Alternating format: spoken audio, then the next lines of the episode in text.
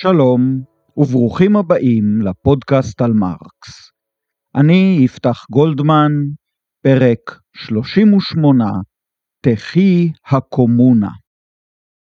בפרק שעבר תכננתי לספר לכם משהו על המונח ההגליאני האופהבונג שמלווה אותנו וחוזר שוב ושוב בדבריי, אבל בגלל שהפרק התארך והתארך, החלטתי לבסוף להעביר את המשהו הזה לפרק הנוכחי.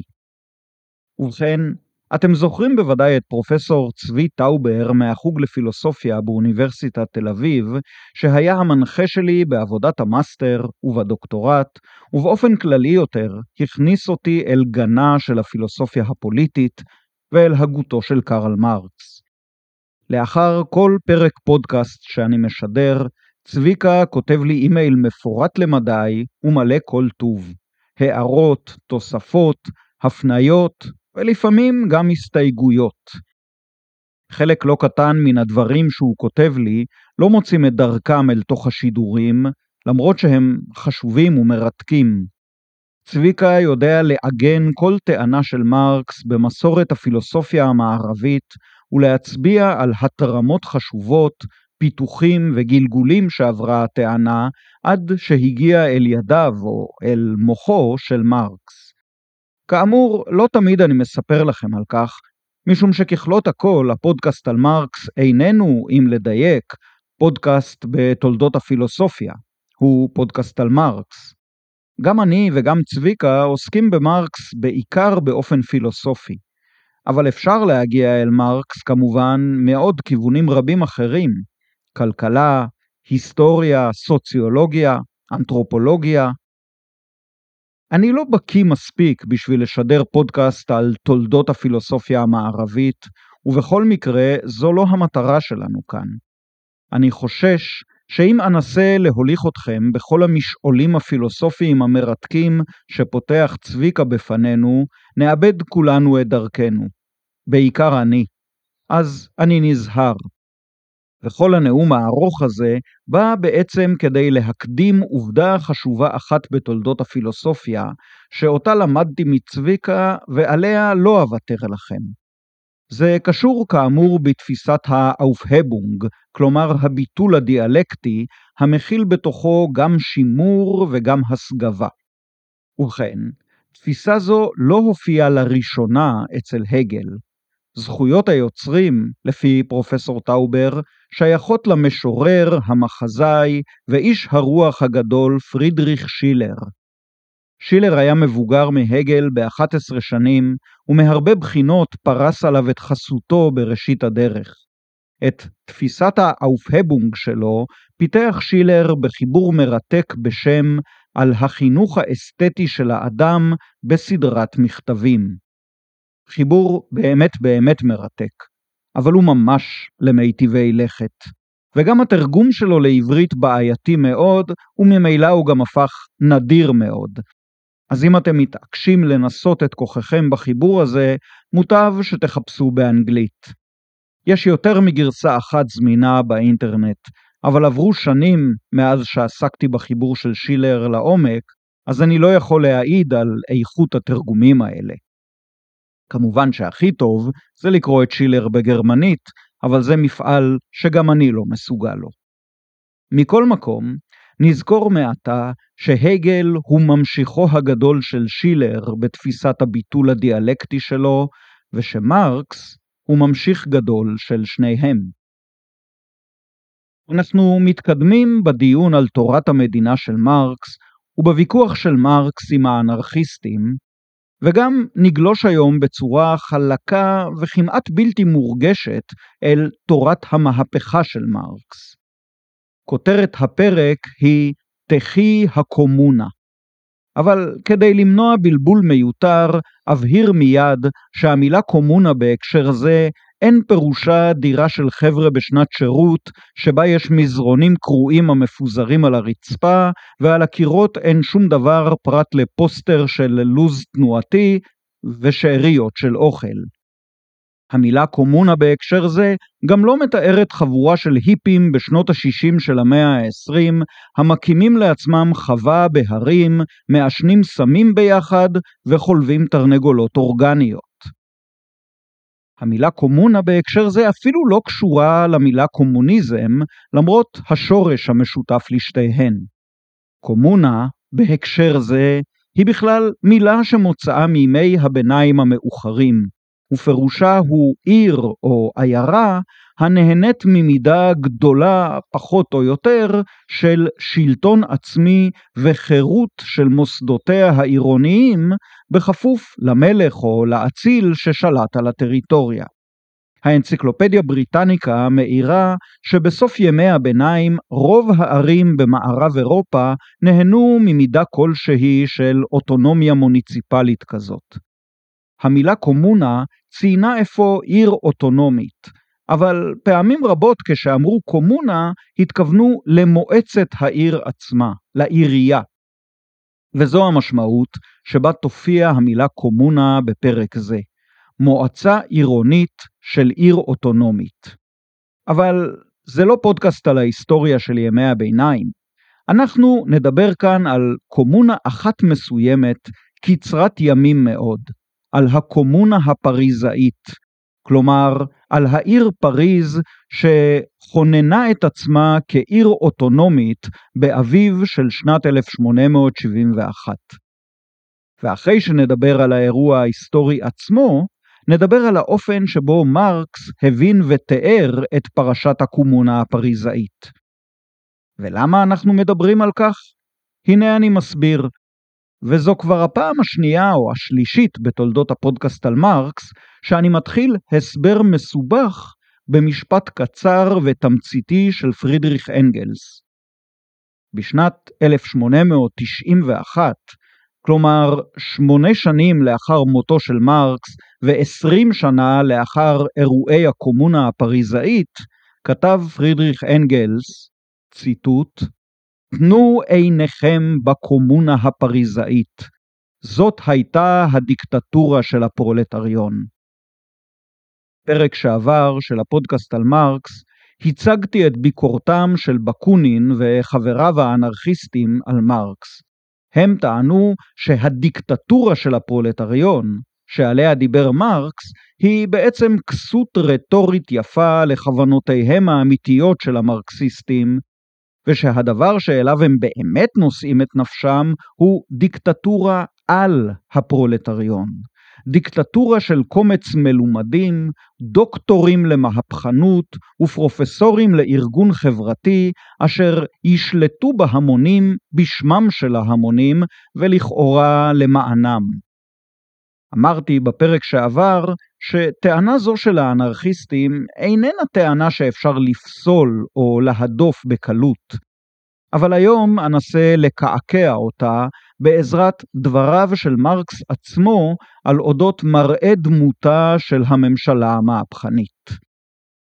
מרקס מתאר את אופייה ואופן פעולתה של הממשלה המהפכנית במקום אחד ויחיד בכל כתביו.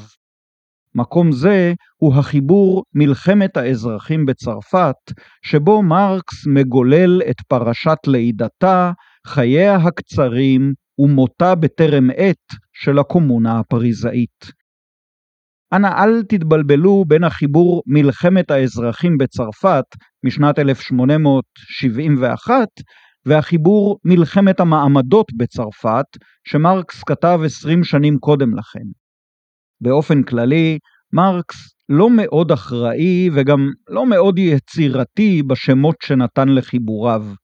כך יש לנו למשל שני מאמרים חשובים שלו על הודו, שנכתבו שניהם באותו חודש יוני של שנת אלף שמונה מאות חמישים ושלוש, ונקראים האחד השלטון הבריטי בהודו, והשני התוצאות הצפויות מן השלטון הבריטי בהודו. אבל היום אנחנו מדברים על החיבור מלחמת האזרחים בצרפת, שנכתב כאמור בשנת אלף שמונה מאות שבעים ואחת, ומגולל את סיפורה של הקומונה הפריזאית. ואנחנו מדברים על החיבור הזה, משום שבעיקר באמצעותו אנחנו יכולים לדעת כיצד ראה מרקס את דמותו של שלטון מהפכני. אבל לא נוכל להבין את דבריו של מרקס על הקומונה הפריזאית, מבלי שנקדים לכך כמה פרטים על הקומונה הפריזאית עצמה. לא מה שכתב עליה מרקס, אלא מה שהייתה בהיסטוריה.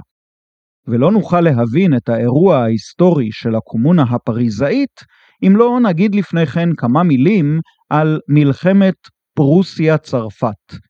ושימו לב, זו פרוסיה עם פי בהתחלה.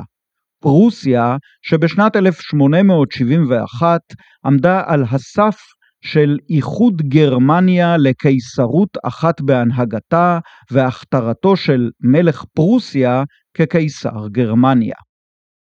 ולא נוכל להבין את מלחמת פרוסיה צרפת אם לא נכיר קודם את דמותו הססגונית והדוחה של הקיסר הצרפתי לואי בונפרטה, הידוע גם כנפוליאון השלישי. כי אותו לואי בונפרטה הוא שהוביל את צרפת למלחמה נגד פרוסיה ולתבוסה מחפירה. ואלמלא אותה תבוסה, ספק אם אירועי הקומונה הפריזאית היו מתרחשים כלל. הליכה לאחור גורמת לכם סחרחורת? אז נעשה את זה שוב ובקיצור, אבל הפעם מההתחלה אל הסוף. נתחיל מתיאור דמותו של מנהיג צרפת, לואי בונפרטה, הלא הוא נפוליאון השלישי. נספר כיצד הוביל לואי בונפרטה את צרפת למלחמה עם פרוסיה ונחל תבוסה מוחצת. נתאר כיצד הוליכו תוצאות המלחמה שבין פרוסיה לצרפת להתקוממות עממית בפריז וכינונה של פריז כעיר עצמאית עם מועצת עיר דמוקרטית נבחרת, הלא היא הקומונה הפריזאית. משם נעבור לקרוא בחיבורו של מרקס מלחמת האזרחים בצרפת, שנכתב זמן קצר מאוד לאחר נפילת הקומונה הפריזאית, ומוקדש לתיאור פרשת הקומונה. ולבסוף, נסיק מכך מסקנות זהירות בדבר האופן שבו אולי דמיין לעצמו מרקס את מראה דמותו של השלטון המהפכני, או את הדיקטטורה של הפרולטריון. מוכנים? נצא לדרך. כפי שאתם בוודאי יודעים, מאז המהפכה הגדולה הבהבה האומה הצרפתית בין משטר רפובליקני למשטר מלוכני, כמו נורת חשמל עם מגע רופף. אני אשאיר לכם להחליט מה זה אור ומה זה חושך בהקשר של מלוכה או רפובליקה. בספטמבר אלף שבע מאות תשעים ושתיים בוטלה המלוכה בצרפת והוקמה הרפובליקה הצרפתית הראשונה. היא התקיימה עד לשנת אלף שמונה מאות וארבע, שאז נפוליאון, פעם נפוליאון הראשון, הכתיר עצמו לקיסר הצרפתים. אחרי תבוסת נפוליאון, באו בזה אחרי זה המלך לואי ה-שמונה עשר והמלך שרל החמישי, ולבסוף המלך לואי פיליפ. ואני חוסך לכם כאן הרבה מאוד היסטוריה מרתקת של אירופה במאה ה-תשע עשרה. במהפכת אלף שמונה מאות ארבעים ושמונה הוכרזה מחדש הרפובליקה הצרפתית, או הרפובליקה הצרפתית השנייה. ממש בסוף אותה שנה נבחר לנשיאות הרפובליקה אחיינו הצעיר של נפוליאון הגדול, הלא הוא לואי בונפרטה, הידוע גם בשם נפוליאון השלישי. בשנת אלף שמונה מאות חמישים ואחת הוא היה אמור לסיים את תפקידו בהתאם לחוקה. במקום לעשות זאת, הוא ארגן הפיכה נגד עצמו, ובשנת אלף שמונה מאות חמישים ושתיים הכתיר את עצמו לקיסר. מאז מלך על צרפת עד לקטסטרופה שעליה נספר מיד, שהתחוללה בשנת אלף שמונה מאות שבעים. מהרבה בחינות, אפשר לומר על לואי בונפרטה שהוא היה העריץ המודרני הראשון, אבל אולי גם הפוליטיקאי המודרני הראשון. כשקוראים על מעלליו, קשה שלא לחשוב על דמויות מן המאה ה-העשרים, כמו מוסוליני, פרנקו ופרון, ואולי גם על מנהיגים הקרובים עוד יותר אל זמננו שלנו ואל מקומנו שלנו. לואי בונפרטה הנהיג משטר אוטוקרטי, דיכא את מתנגדיו בכוח הזרוע, והטיל הגבלות חמורות על חופש הדיבור והעיתונות. אבל הוא היה עריץ הנהנה מתמיכה ציבורית רחבה. ההמונים אהבו את אחיינו של נפוליאון הגדול, העריצו אותו ותמכו בו, למגינת ליבם של מרקס ופרוגרסיבים אחרים שניסו לשווא לפקוח את עיני ההמון. לואי בונפרטה זכור גם בזכות מפעלי הבנייה הגרנדיוזיים שלו. במידה רבה הוא זה שעשה את פריז לעיר האורות. כל זה נגמר בשנת אלף שמונה מאות שבעים. ממלכת פרוסיה, בהנהגתו של קנצלר הברזל אוטו פון ביסמרק, קידמה במרץ מהלכים לאיחוד המרחב הדובר גרמנית, או לפחות החלק הצפוני של המרחב הזה, לכדי אימפריה גרמנית מאוחדת שתשתרע מהריין ועד לגבולות פולין. זה עורר כמובן חששות כבדים אצל הצרפתים. בקיץ אלף שמונה מאות שבעים יצא הקיסר הצרפתי בראש חילותיו למלחמה על פרוסיה. התוצאה הייתה קטסטרופלית. בראשית ספטמבר, בקרב סדן, הצליחו הפרוסים לחתר את הצבא הצרפתי מכל הכיוונים ליד העיר סדן. ההרעשה הארטילרית הכבדה וחסימת כל צירי הנסיגה לא השאירו לצרפתים ברירה. הצבא כולו נכנע, יותר ממאה אלף חיילים, ובראשם הקיסר ירום הודו, לואי בונפרטה, נפוליאון השלישי. כל אלה נפלו בשבי הפרוסים. הפרוסים המנצחים דהרו מערבה, וכעבור כשבועיים הטילו מצור על פריז. בבירה הצרפתית הוכרז על הדחתו של הקיסר השבוי והקמתה של רפובליקה צרפתית חדשה, השלישית במספר, שניסתה לעשות משהו עם שרידי הצבא שנותרו תחת פיקודה. בחודשי הסתיו והחורף של אלף שמונה מאות שבעים עד שבעים ואחת הייתה פריז נתונה במצב המוזר הבא. מחוץ לעיר חנה הצבא הפרוסי שהטיל מצור על פריז. בתוך טבעת המצור היו שרידי הצבא הצרפתי שנשמעו לממשלת החירום שהוקמה לאחר התבוסה בסדן. הייתה זו ממשלה רפובליקנית לכאורה, אשר ייצגה את האינטרסים של הבורגנות הצרפתית הגבוהה, וניסתה לחלץ מן הפרוסים תנאי כניעה נוחים ככל האפשר.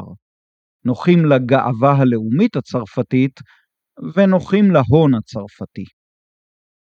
ובתוך העיר עצמה היו נצורים שני מיליון פריזאים, מושפלים, מותשים, חולים ומורעבים. ככל שהתארך המצור, העמיקה המצוקה, עד שבסופו של דבר לא נשאר עוד מה לאכול בעיר מלבד חולדות. ההפגזות של התותחים הפרוסים גבו קורבנות ומנעו מן הנצורים רגע של שלווה. אבל הפריזאים, כידוע, הם גזע מיוחד במינו שאינו נשבר בנקל. המצור התארך והתארך, הרעב, המוות והחולי העמיקו, אבל המורל לא נשבר. מעמד העובדים של פריז נעשה דווקא ערני יותר ויותר, וחשד בממשלתו הלגיטימית לא פחות מכפי שחשד בגנרלים הפרוסים. היו להם, לפריזאים, מועדונים פוליטיים, שבהם היו מעבירים את ימי המצור הארוכים ואת לילותיו, בשיחות על המצב שהולידו תסיסה הולכת וגוברת. והיה להם גם את המשמר הלאומי. המשמר הלאומי היה יחידה נפרדת, שאיננה חלק מצבא צרפת, ואנשיה היו מזוהים עם המעמד הנמוך של פריז, ועם אידיאולוגים ומנהיגים רפובליקניים וסוציאליסטיים מסוגים שונים. התותחים של המשמר הלאומי היו מפוזרים בשכונות המגורים של העיר. אז מה היה לנו שם? עיר במצור עם שני מיליון תושבים מורעבים, עצבניים, חשדניים ומוצסים. ממשלה במצור שתושבי העיר הולכים ומתנכרים לה. יחידות צבא עייפות, מבולבלות וירודות מורל. משמר לאומי שהופך בהדרגה ועוד בלי שממש ידע זאת למשמרות המהפכה. וראש ממשלת צרפת אחד בשם אדולף תיאר, פוליטיקאי ותיק מרקע ליברלי שרצה יותר מכל להגיע להסכמה, הסכמה כלשהי עם הפרוסים. והתותחים כמובן, התותחים של המשמר הלאומי. אני מזכיר לכם שסיר הלחץ הזה התחיל להתבשל כבר באמצע ספטמבר. עכשיו אנחנו כבר באמצע מרץ, אחרי חצי שנה של מצור. ב-שבעה עשר במרץ, בשעות הערב, החליט אדולף תיאר לשלוח יחידות של הצבא הצרפתי אל השכונות כדי להחרים את התותחים של המשמר הלאומי. באווירה הפוליטית הנפיצה, הוא החליט, כנראה בצדק, שהתותחים האלה יותר מסוכנים עבורו מן התותחים של הצבא הפרוסי. היחידות יצאו לבצע את משימתן עם אור ראשון של ה-שמונה עשר במרץ. ומה קרה אז? אתן לרגע את רשות הדיבור לקארל מרקס. בכל זאת זה הפודקאסט עליו. ובכן, מרקס כתב כך, ציטוט: בבוקרו של ה-שמונה עשר במרץ אלף שמונה מאות שבעים ואחת, הקיצה פריז למשמע קריאות הרעם, תחי הקומונה. סוף ציטוט. כן, חברות וחברים, עכשיו מתחיל בפרקנו זה הסיפור על הקומונה הפריזאית. החרמת התותחים נכשלה.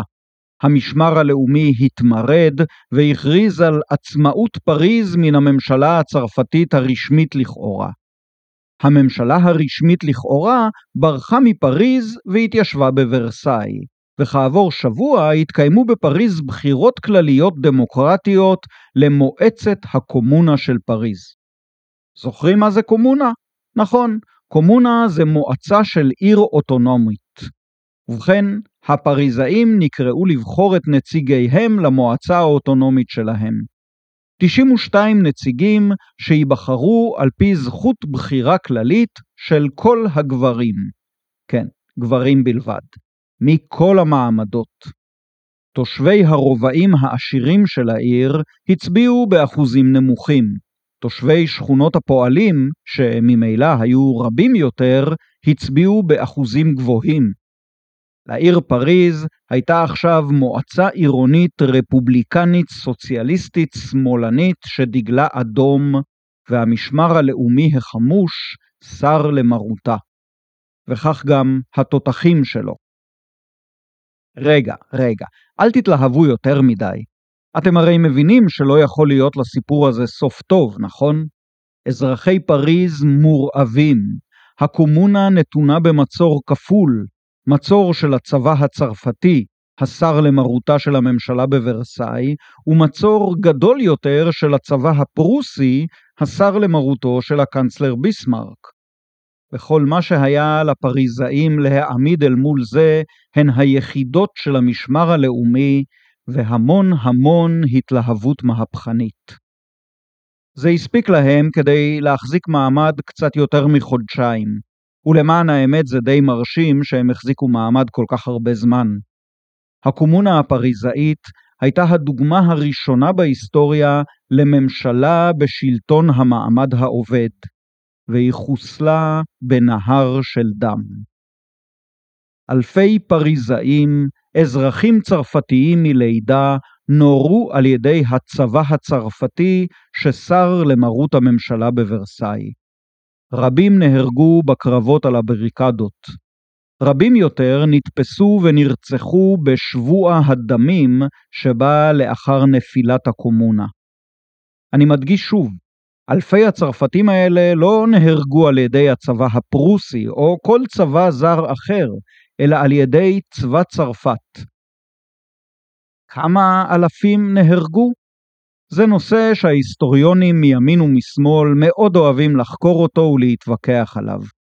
המספרים הנמוכים ביותר מדברים על חמשת אלפים קורבנות, הגבוהים ביותר על יותר מ-עשרים אלף.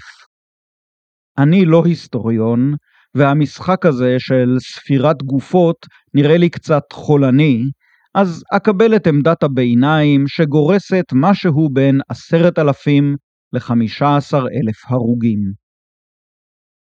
הקומונה הפריזאית נפלה, והתנועה הסוציאליסטית קיבלה את המיתוס המכונן שלה. סיפור על העזה, גבורה, חזון מפואר, מעשים נשגבים ומות קדושים. ואם אתם שומעים איזה צליל או בן צליל של אירוניה בקולי, אולי אתם לא לגמרי טועים.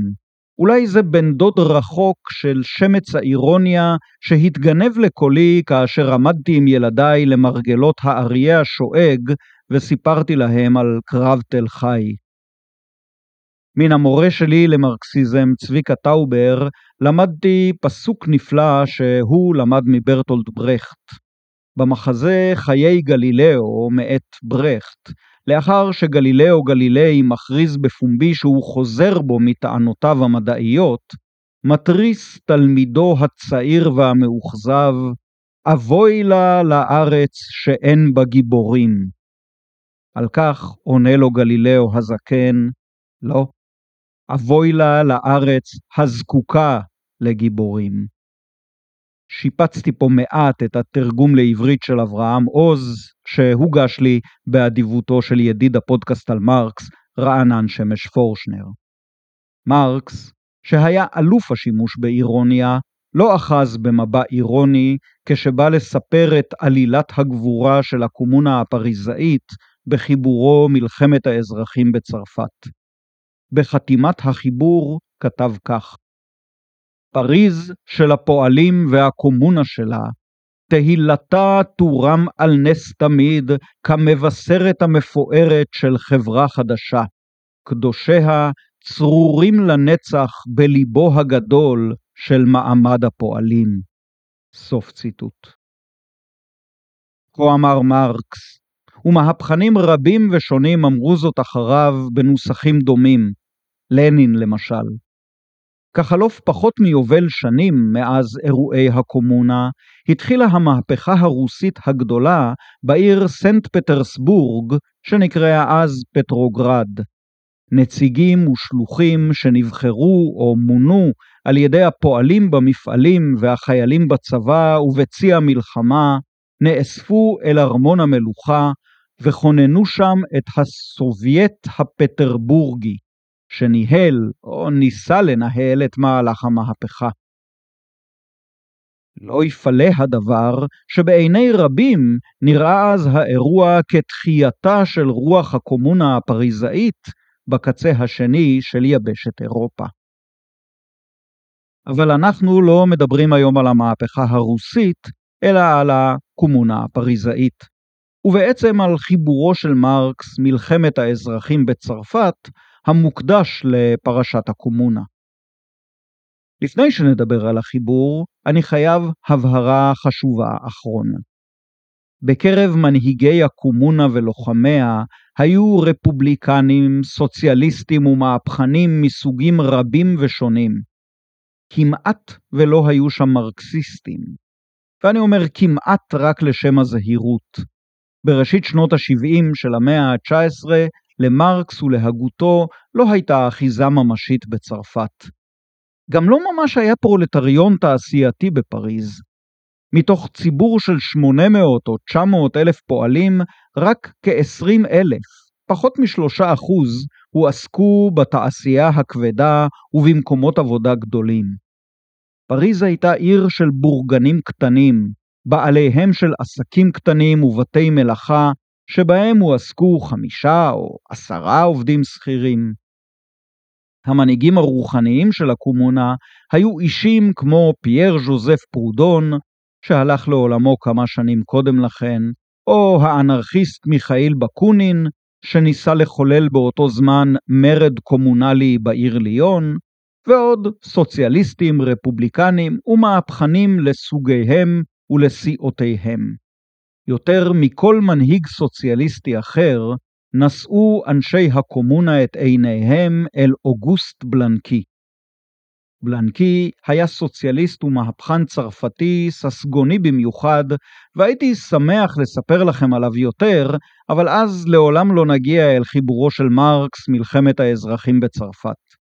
אנשי הקומונה הפריזאית בחרו באוגוסט בלנקי לנשיא הקומונה, אבל בלנקי לא יכול היה למלא את התפקיד מן הסיבה הפשוטה שכמה ימים קודם להתקוממות הוא נתפס ונכלה על ידי כוחות הממשלה. למרות זאת, המהפכנים האמינו שיש להם אס בשרוול. בעת ההתקוממות, הם הצליחו ללכוד ולהחזיק בשבי את הארכיבישוף של פריז. הם הציעו לממשלה בוורסאי עסקת חילופי שבויים, הארכיבישוף שלכם בתמורה לארכיבישוף שלנו, כלומר אוגוסט בלנקי. הממשלה של תיאר סרבה לעסקה, ומכך תבינו עד כמה פחדו השמרנים בצרפת מאוגוסט בלנקי. בשעה שכל האירועים הסוערים הללו התחוללו בצרפת, מרקס ישב מעבר לתעלה באנגליה. את החיבור שלו, מלחמת האזרחים בצרפת, הוא כתב ממש באותו זמן. הטקסט הושלם ב-שלושים במאי, יומיים בלבד לאחר חיסולה הסופי של הקומונה. לכן בהחלט יש מקום לשאול מניין ידע מרקס את מה שכתב. כיצד הגיעו אליו ידיעות סדורות מעיר מורדת בחוץ לארץ, הנתונה בטבעת מצור כפולה? ועוד אפשר לשאול, האם התיאור של מרקס אכן נאמן לעובדות ההיסטוריות כפי שהן מוכרות לנו היום? אבל השאלות האלה לא כל כך חשובות עבור הדיון שלנו, משום שככלות הכל אנחנו לא עוסקים בפודקאסט הזה בהיסטוריה של צרפת, ואפילו לא בהיסטוריה של התנועה הסוציאליסטית. אנחנו עוסקים במשנתו של קארל מרקס. לכן, מה שחשוב לנו הוא הדבר הבא. בחיבור מלחמת האזרחים בצרפת, מרקס מתאר באריכות יתרה את אופן פעולתה של ממשלה מהפכנית בימים ובשבועות הראשונים לאחר תפיסת השלטון. הוא מספר אומנם על מה שעשתה הקומונה, אבל משום יחסו האוהד מאוד לפעולות הקומונה, ומשום האופן שבו הוא מפרש את צעדי הקומונה, אנחנו רשאים בהחלט לומר שכאן מרקס מתאר לנו איך צריכה ממשלה מהפכנית לקום ולפעול. וזה הרבה יותר חשוב לצרכנו מן הדיוק ההיסטורי. זוכרים מה אמר לנו פרידריך אנגלס בתחילת הפרק? תנו עיניכם בקומונה הפריזאית, זאת הייתה הדיקטטורה של הפרולטריון.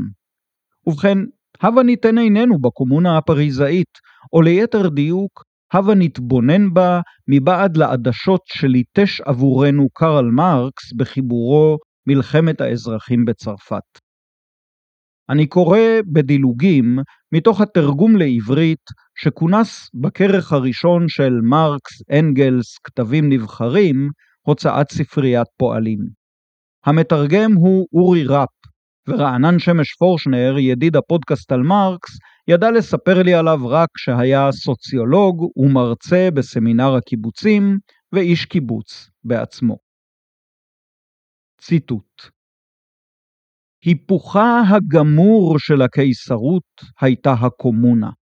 סיסמת הרפובליקה הסוציאלית בה פתח הפרולטריון הפריזאי את מהפכת פברואר לא הייתה אלא ביטוי של השאיפה העמומה לאותה רפובליקה, אשר לא תסתפק בביאור צורתו המלוכנית של השלטון, אלא תבער את השלטון המעמדי עצמו. הקומונה היא צורתה המוגדרת והברורה של אותה רפובליקה. הקומונה הייתה מורכבת מנציגים עירוניים שנבחרו בשכונותיה השונות של פריז על פי זכות בחירה כללית. הם היו אחראים בפני שולחיהם וניתנים לפיטורין בכל שעה. מובן מאליו שרובם היו פועלים או נציגים מוכרים של מעמד הפועלים.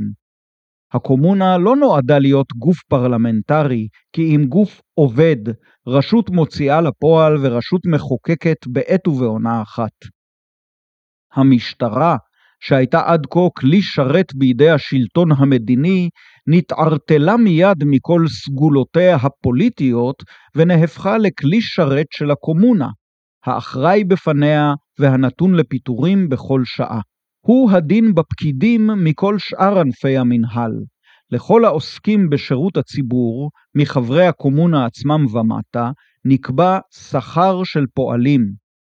הזכויות המקובלות בידי נושאי השררה הרמים של המדינה ודמי הייצוג המוקצבים להם נעלמו יחד עם נושאי השררה עצמם. המשרות הציבוריות פסקו מהיות קניינם הפרטי של שמשי הממשלה המרכזית. לא רק מנהל העיר, אלא כל היוזמה שהופעלה עד כה על ידי המדינה הופקדה בידי הקומונה. מי שנתחסלו צבא הקבע והמשטרה, מכשירי הכוח החומרי של הממשל הישן, שקדה הקומונה מיד על שבירתו של מכשיר הדיכוי הרוחני, על שלטון אנשי הדת. היא ציוותה לפרק את כל הכנסיות ולהפקיע את נכסיהן במידה שהיו גופים בעלי נכסים. הכמרים הוחזרו לדומיית החיים הפרטיים על מנת להתפרנס שם כדוגמת קודמיהם, שליחי ישו, מנדבות קהל המאמינים. כל מוסדות החינוך נפתחו לפני העם חינם אין כסף, ובו בזמן הועמדו מחוץ לכל התערבות של המדינה ושל הכנסייה. לא זו בלבד שעל ידי כך נהייתה זכות ההשכלה היסודית לנחלת הכלל, אלא שהמדע עצמו נגאל מן האזיקים שבהם כפתוהו המשפט הקדום המעמדי וכוח הממשלה. נושאי משרות השיפוט קיפחו אותה אי-תלות למראית עין ששימשה רק חיפוי לכפיפותם לכל הממשלות המושלות בזו אחר זו. ככל שאר משרתי הציבור צריכים היו מעתה גם הם להיבחר, להיות אחראים בפני שולחיהם, וכן גם נתונים לפיטורים.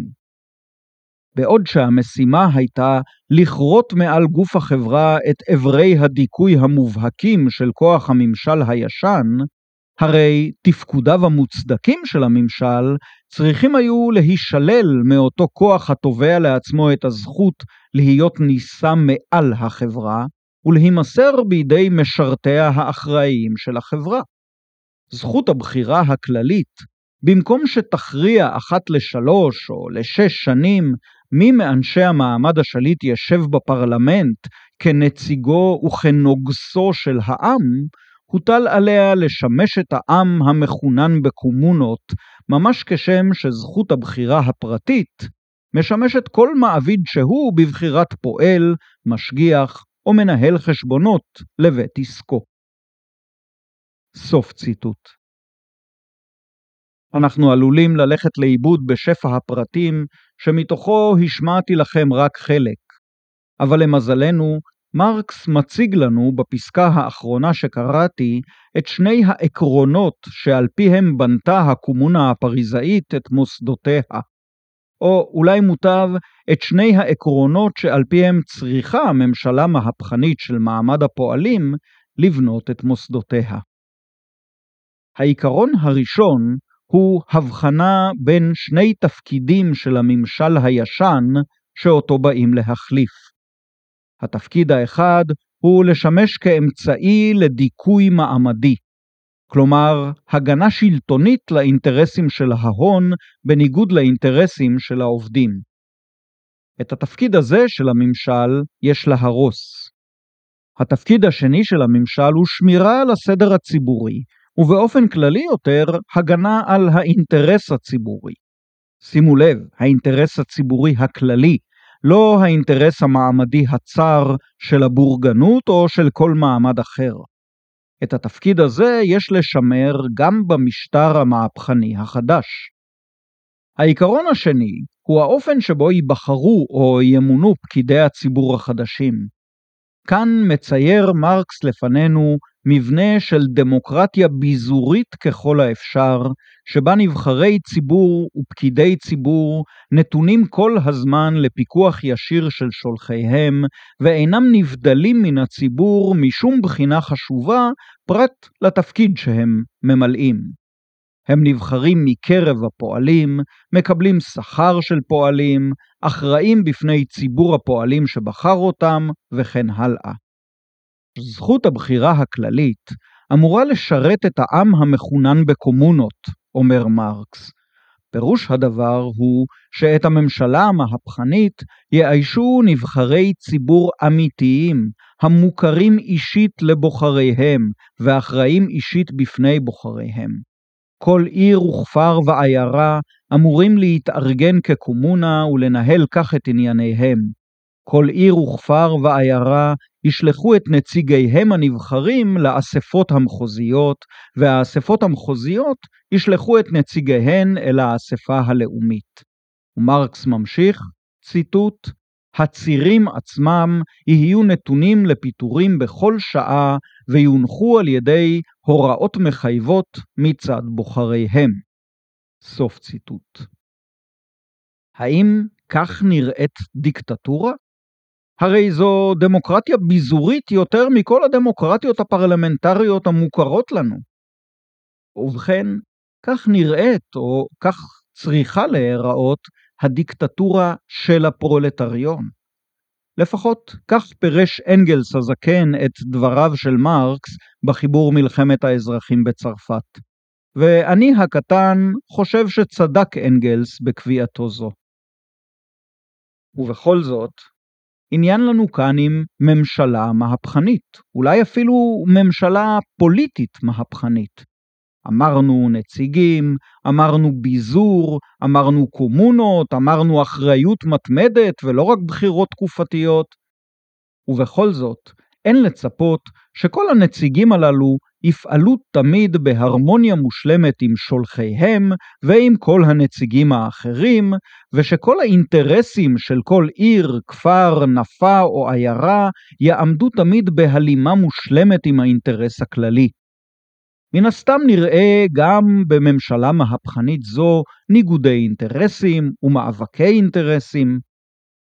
מרקס לא רק שאינו מכחיש זאת, הוא אף מדגיש זאת במפורש ואומר, ציטוט, רבגוניותם של הפירושים שניתנו לקומונה ורבגוניותם של האינטרסים שמצאו בה את ביטוים מוכיחות כי הייתה בכל הווייתה צורה פוליטית נוחה וגמישה, בעוד שכל צורות הממשל הקודמות היו במהותן צורות של דיכוי וכבילה.